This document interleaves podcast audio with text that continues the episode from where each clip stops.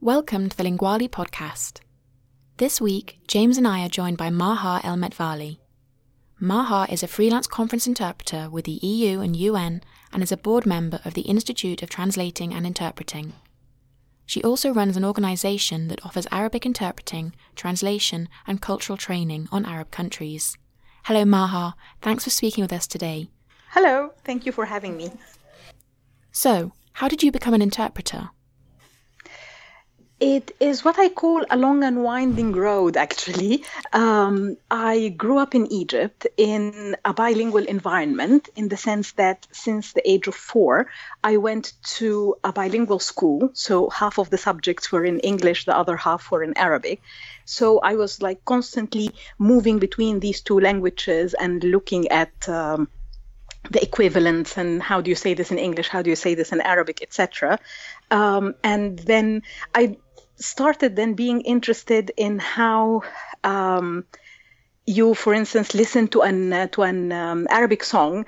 Uh, how would you sing that in Ar- in English? Um, even though like they are two two different languages and the rhythm the rhythms are different and everything but uh, i remember then when i was when i was 10 we had that uh, school concert and i was assigned a part in it and i was going to be singing that part in, in arabic. And then i found myself one day while playing um, trying to translate the lyrics of the song into into English. And I actually managed it and I went to my music teacher being very happy with what I did mm-hmm. and I, I told him what I did and he was like okay then you do not sing it in Arabic during the concert you will sing it in English what you have translated. So maybe that was my start when I was when I was 10 um, but then after that, I um, I studied English and, and comparative literature at, uh, at the American University in Cairo, um, and that was again there was this element of English and also comparative. So there was Arabic literature and from literature from other countries. Um, and then right after graduation, I was asked to um, to translate a chapter in, in a book that was the university was was publishing. Um, so then I started I started doing that, uh, and then after that, I did my, my master's in inter, international relations because I was interested, uh, or I got interested during my study uh, in uh, in what is happening around me in, in the world. So even though I was doing literature, I was uh, I was uh, attracted by politics and international politics and international economy and that was very much um, reflected in all the student activities that I did as a, as a student. So I did a lot of Model United Nations and Model Arab League uh, conferences. So I did my master's in international relations, and then I uh, I started then um, working for international organizations after that.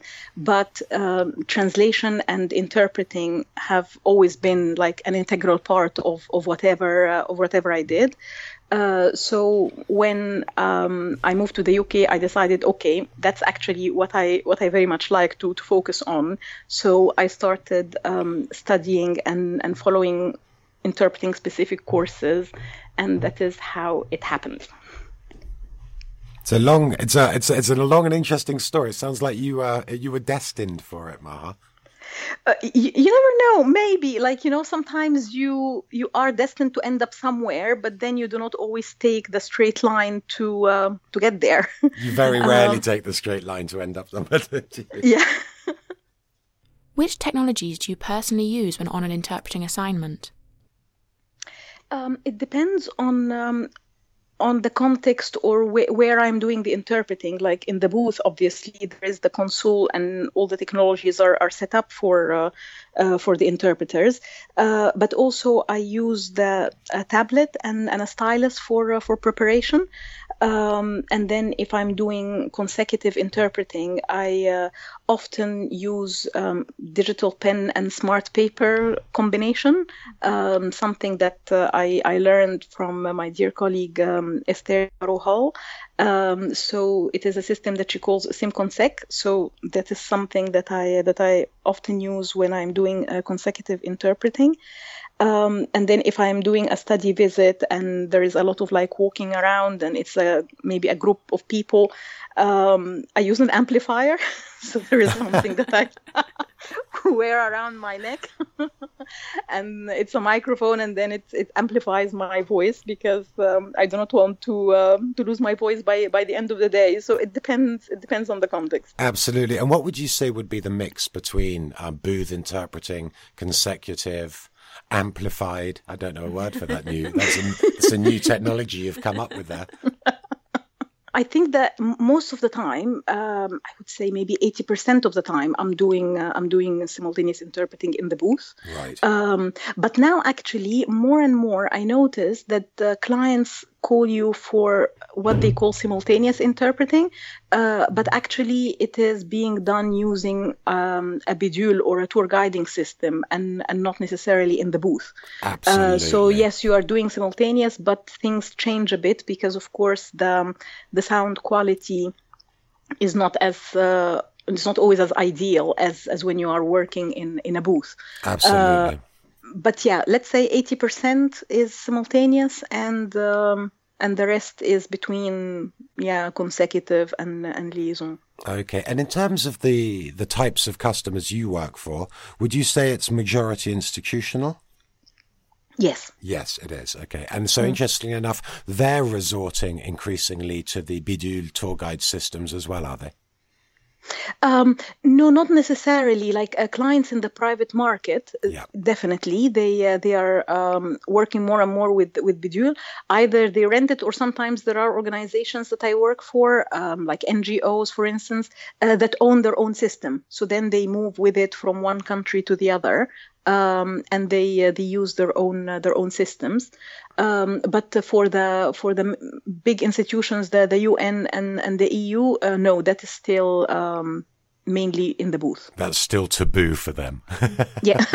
now I'm not sure about taboo. Like I know, for instance, that uh, that the European institutions have been working on um, remote interpreting and um, and there was a lot of consultations taking place about um, the, the, yeah the, the work conditions and how to make sure that uh, it uh, it is um, it does not like you know affect the, the quality of the interpreting etc so so no actually that uh, that definitely is is happening there. Yes absolutely um, and also yeah. for the UN sometimes uh, you have to um, interpret a presentation or question and answer session uh, from uh, one of the UN staff members in the in the field Yes. Uh, so then this also happens uh, um, via via remote, uh, like it happens remotely or a tele in a teleconference uh, kind of setting. Okay, so that's something you're quite, you've had experience with, is it? Uh, inter, um, remote interpreting.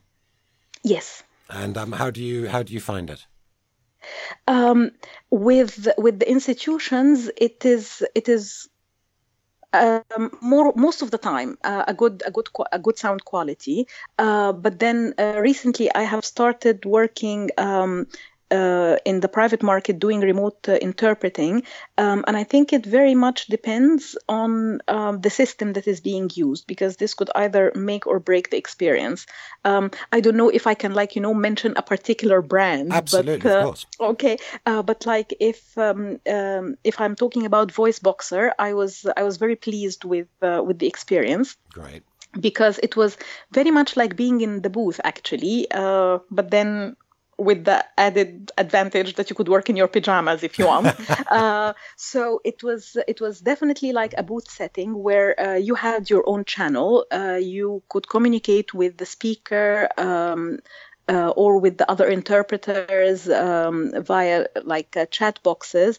Um, I could see the speaker, which is for me important. Yeah. Um, I could see the the presentation slides that they had on the screen. So the, the, the experience was, was very positive. So I, I was very pleased with it. Um, but then I tried another system that will remain unnamed. And um, that system was absolutely the opposite. So even though I could see so many people, eh, all the participants were. Um, connecting their their cameras and everything um, the sound quality was really bad like the system could not handle having so many people present at the same time.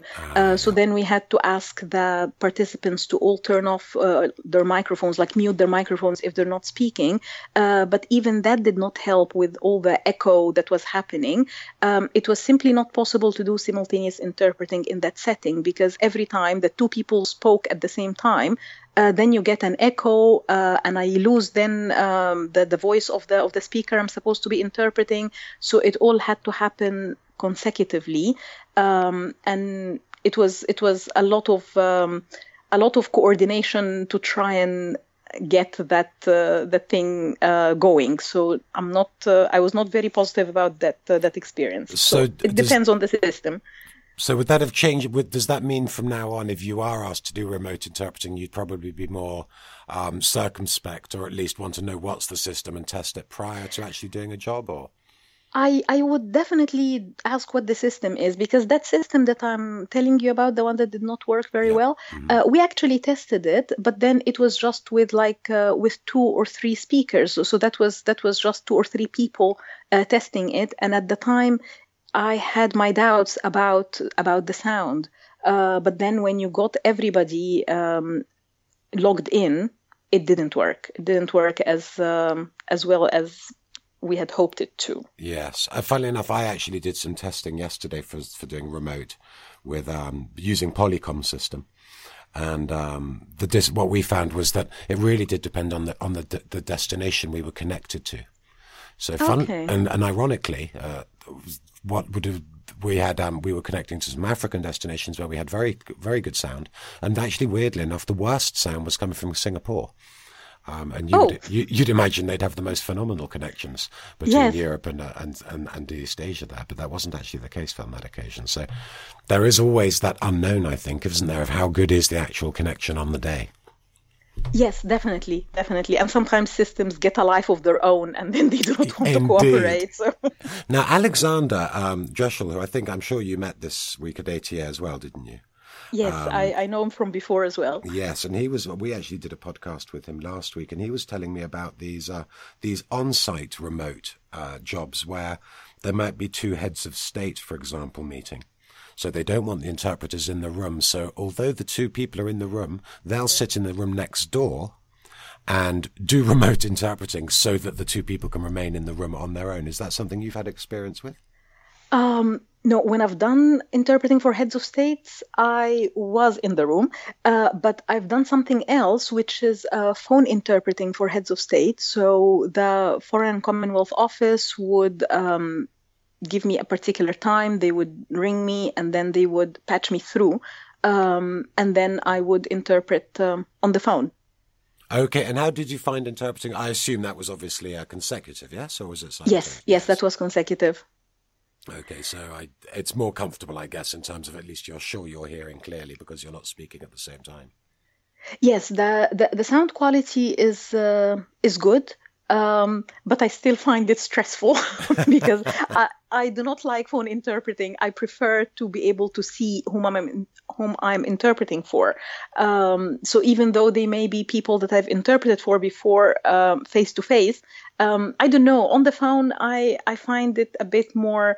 It's it's different. So you yeah, it is different. And then sometimes uh, one side would have the, the speaker on so that like you know more people can can listen and take notes or something yeah. um, which might affect the, the sound quality a bit but i would i would actually prefer to to see um, the people i'm interpreting for because it's not just about their their voices. You need to be able to see their their body language their facial expressions. Like sometimes there is this atmosphere in the room. So it is uh, it's important to at least for me to be able to uh, to see them while i'm interpreting. To have the full the full context. Yes. Yes uh, definitely. absolutely. For your MA thesis, you developed a course for interpreting students on conference preparation using tablets. Could you tell us a little bit more about that? Um, in my experience, there are um, more and more organizations moving towards paperless environments. Uh, so the, the meeting documents would be made available on uh, on secure portals or are shared via um, Dropbox or WeShare or something like that. Um, and then you are supposed to uh, not go and print everything because that sort of like beats the, the purpose. so you are supposed to be able to prepare uh, for these meetings um, electronically. Um, that's why I thought it's it's important then that uh, that students are trained to do this in their um, training phase. Uh, but even for practicing interpreters, like they too need to adapt to this uh, to this new environment. Uh, so I developed a course. The practical part of my thesis was on a course that teaching that teaches uh, the students um, how the portals work uh, because they do have common features. Um, what are the the apps uh, to use to um, extract and organize glossaries? How to annotate documents? How to efficiently search for information on tablets? So that is like in a nutshell what um, what the, the course entails. Do you think it will just become the norm for the next generation of interpreters to be using technology? Uh, absolutely, I think so. It's uh, technology is moving is moving forward, um, and um, I think it's important for, for interpreters to be involved in, in shaping that, that process because mm-hmm. I have the feeling it will be moving forward with us or without us. And it, yes. it, it, it, better be with us. um, and I, I was like, uh, during my master's, I was observing a, a master class in, in consecutive interpreting. And there was this one student who stood up and he had his tablet and he has already taken all his notes on, on the tablets and he was doing consecutive interpreting. Um, so yes, students definitely uh, are. Um, mo- using more more technology, um, and the the generations that uh, that are growing up now, many of them have grown up with uh, with the smartphones and uh, and tablets and and computers uh, from from the very start. So it is not like maybe my generation that uh, that was introduced to computers and and to internet and uh, and all the technologies that we have now uh, we've lived without it for a while. Uh, but there are these generations that are growing up that have had this as part of their um, existence from the very start. So i think it is logical that they would be um, like using technology and feeling comfortable using it. Now, Maha, what do you think about these um, some of these new programs or apps that are being released and and they're and promising automated real time interpretation. Do you think I, do you think that's something that might we, will see in our lifetimes? Um, you know, there was this video clip that I watched uh, recently um, about uh, Pilot, something right. that you put in your uh, ear and you give the other piece to your interlocutor and you are supposed to be able to have a, a conversation. Yes. And uh, and uh, yeah i thought it was too good to be true. Um, but obviously work is is ongoing on this type of, of gadgets and they are bound to improve and and maybe even be a viable modality for communication. Um, but i think it will probably be like what for what is called in dutch Huistuin and, and keuken conversations, which is like your run out of the mill conversations. Yes. Maybe. Uh, maybe not necessarily for specialized or for technical kind of communication. Um, but it is it's probably going to be able to facilitate some type of communication um, as as it as it moves along and and develops. Yes, I'd be I'd be inclined to do, agree with you entirely on that. It will it will have a purpose but I think it would be more for tourists, perhaps, of like you say, very simple conversations where people are using very controlled language deliberately. Yes. Um, a bit like you do when you ever do, um, you know, um, speech to text. Uh, yes. ra- rather than actually replacing, I think, yeah, a conference speaker in a specific field of study uh, who might be speaking. I don't know how often you get this. I spent all afternoon yesterday interpreting, and um, actually was uh, everybody who was speaking in English were not English speakers. Um, so in itself, it was hard enough to, you know, for me to understand. And I think before a computer or, uh, will be able to process that, there might be a way to go. Yeah, that is what one of my colleagues called speaking globish. So it is not really English, but it is uh, it is globish, which comes with its own challenges. It does. It does indeed. There's obviously a demand for that type of thing, though, because I think I saw the video for Pilot as well, and they've managed to raise three thousand percent more of their uh, crowdfunding than they actually originally asked for. Yes, which means that there is a need. It, shows that people would like to uh, to be able to communicate easily in other languages, maybe without having to put in the hours for learning that language. Or if you are indeed a tourist somewhere for, for a couple of weeks, you are not going to be uh, investing so much time in in learning the language for. Um, mm-hmm for this for this holiday so the need is definitely there which probably also is the motivator for this kind of uh, of, of, modalities for communication to uh, to develop and to improve Yes, I think I think the marketing is fantastic because it does make you think of you know the Hitchhiker's Guide to the Galaxy and the Babel fish. Um, now, Will, I'm not entirely sure it's going to deliver on that dream, but uh, but they definitely gave us maybe part of it. maybe part of it, a small part of it. In 2007, you set up Cultural Bridges, a company that offers Arabic interpreting, translation, and cultural training. What made you want to do this? Um, uh, as I said, uh, translation interpreting has uh, have always been part of um, of like what I what I do. And um, when I moved to the UK, I felt that uh, this was like an opportune moment to focus on uh, on on this passion of mine. Um, this was also made easier by the support that startups were receiving in the UK at the time. So, um, if you just had an idea, you got help with putting together a business plan and you got training on marketing and sales and bookkeeping and I don't know what. So th- there was a lot of um, a lot of support there um, that uh, that helped uh, startups to um, to just uh, you know uh, like you know uh, roll up their sleeves and uh, and and get and get going um, which is which is what I did I I wanted to be able to focus on that part of um, uh, of my work. I didn't want it to be part of what I did. I wanted it to be like most of what I did. Mm-hmm. So I, I went for it. And it's been uh, you're coming up to your tenth birthday. So how's it been? How's it gone? Um, I think it has been a very interesting journey so far. Um, I haven't stopped learning uh, throughout. Um, I, I, realized from the very start that um, continuous professional development was was a very important um, element to uh, to to keep in mind and to to work on uh, all the time because obviously the, the developments are amazingly quick.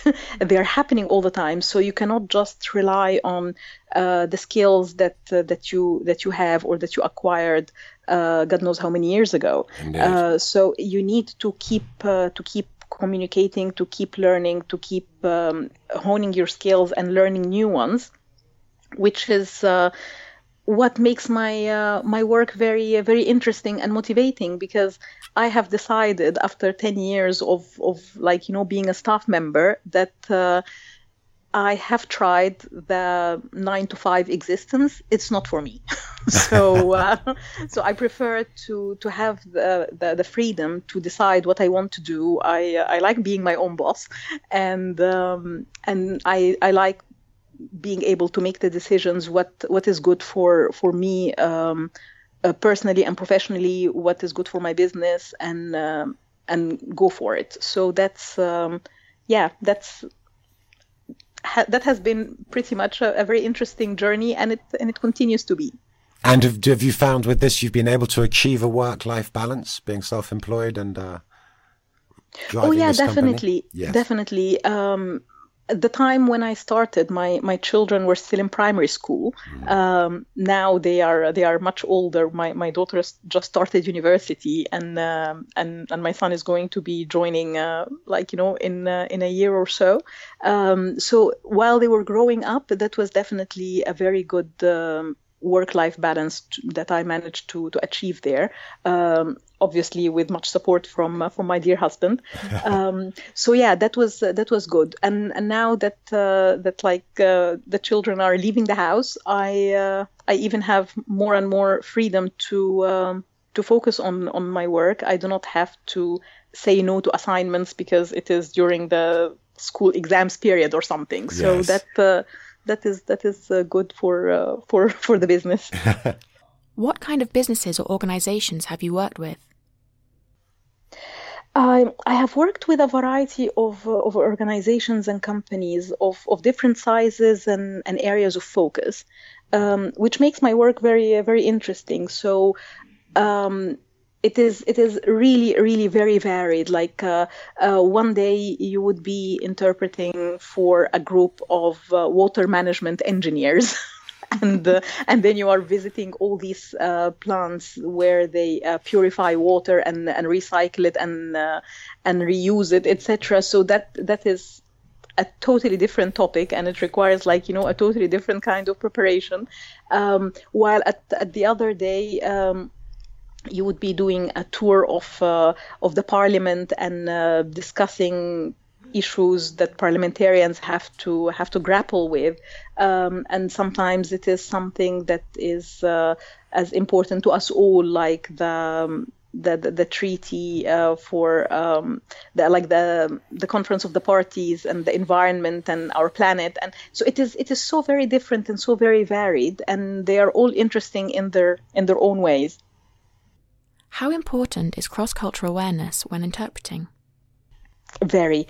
Um, I was I was recently talking with um, with a client um, about the painting The Last Supper, and and she was mentioning that um, she was like you know listening to to an, an interpreter um, recently who kept calling it the last dinner mm-hmm. and and and she and and i can imagine because maybe then if you do not know the um, the context very well. In Arabic, for instance, it is the same. Supper and dinner are the same, so they, they do not make a difference. It is the same word. Yes. Uh, but but obviously. Uh, the Last Supper, it is the Last Supper. It cannot be made anything else. uh, so, she, so she was saying that even though I got the meaning, uh, I was a bit disturbed a bit by the idea that it was being called the Last Dinner all, all the time. So yes. it is important to to understand the the cultural context.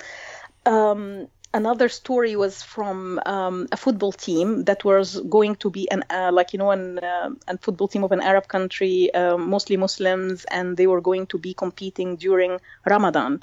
Um, so the one of the uh, journalists during a press conference was asking if the players are going to fast and the interpreter, who was not an Arab, not a Muslim, uh, did not get it this way, did not understand that it was in the context of Ramadan. Yes. So the interpreting came is, are they going too quickly?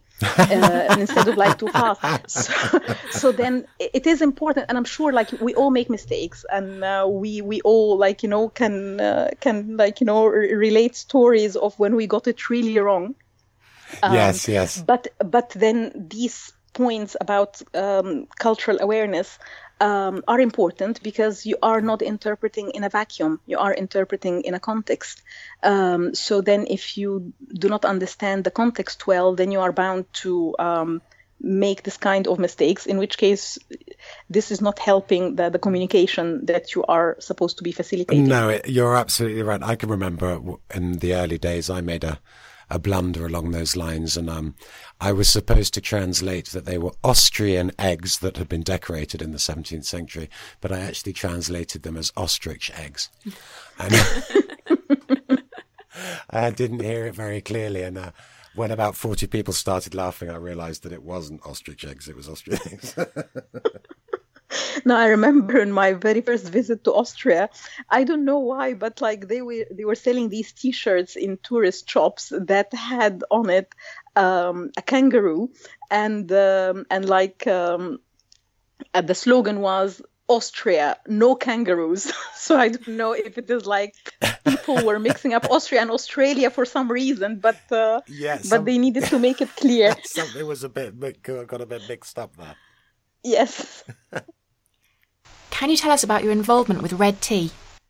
I am a member of the um, Human Rights Committee of the International Federation of, uh, of Translators, mm-hmm. and the main reason I uh, I joined was the interpreters in conflict zones, uh, because uh, they are people who were doing their job, uh, but in a context that made them um, regarded by their compatriots as traitors. Mm-hmm. Um, so they are left in a very hard situation where many of them had to like flee their places of residence. Uh, some were killed, some had their family members killed or abducted. So they, they are living under that constant threat of uh, being killed or fearing for their lives um, simply for doing their job. Um, so the the Red T is an organization that advocates um, for on, on behalf of uh, translators and, and interpreters, and uh, the uh, the organization is trying to help these um, translators and interpreters uh, in conflict zones to um, reach safe uh, safe havens. It is uh, um, talking with uh, with the United Nations about giving translators and interpreters like a special status or protected status, like uh, like journalists, for instance. Yes. Um, and it uh, is working with uh, different organizations like. The AIIC, the International Association of Conference Interpreters, the International Federation of Translators, and, and several others, uh, to um, to help these uh, these translators and, and interpreters. And I've recently written an article about this for the bulletin of the Institute of Translation and Interpreting. Mm-hmm. Raising awareness about the situation of these uh, colleagues and how the Red T is helping, and also asking the members of the Institute to sign the petition um, to be able to uh, help these uh, these colleagues. That's a great initiative, Maha. We'll we'll put a link to your article and uh, and to the Red T site at the on the on the podcast page, so people can go and have a look at that and see what they can do to support it.